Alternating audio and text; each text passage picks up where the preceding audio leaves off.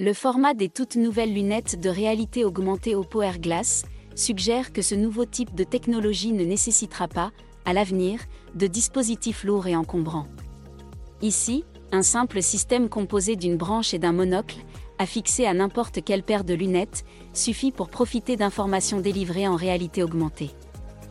L'airglass d'Oppo ne pèse que 30 grammes et ne nuit absolument pas au confort de son utilisateur. Héritière, sur la forme, du fameux projet Google Glass, cette solution ne permet cependant pas de filmer ou de prendre des photos. Les premières applications compatibles concernent des services encore assez basiques, comme la météo, le calendrier, la traduction ou bien encore le téléprompteur, pratique pour lire un discours en public ou lors d'une réunion professionnelle.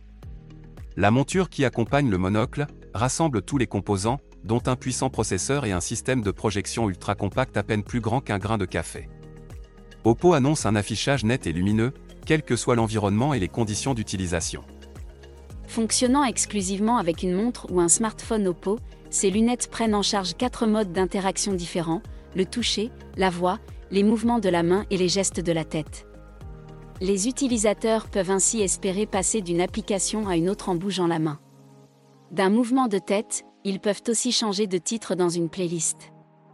Ce système a été conçu pour convenir à tous, y compris les personnes souffrant de handicaps visuels tels que la myopie et l'hypermétropie. L'airglass est disponible sous la forme d'une demi-monture argentée ou d'une monture complète noire pour ceux qui ne portent pas de lunettes. Les Chinois devraient être les premiers à en profiter, dès le printemps 2022. Rien n'indique encore qu'elles seront un jour disponibles en France.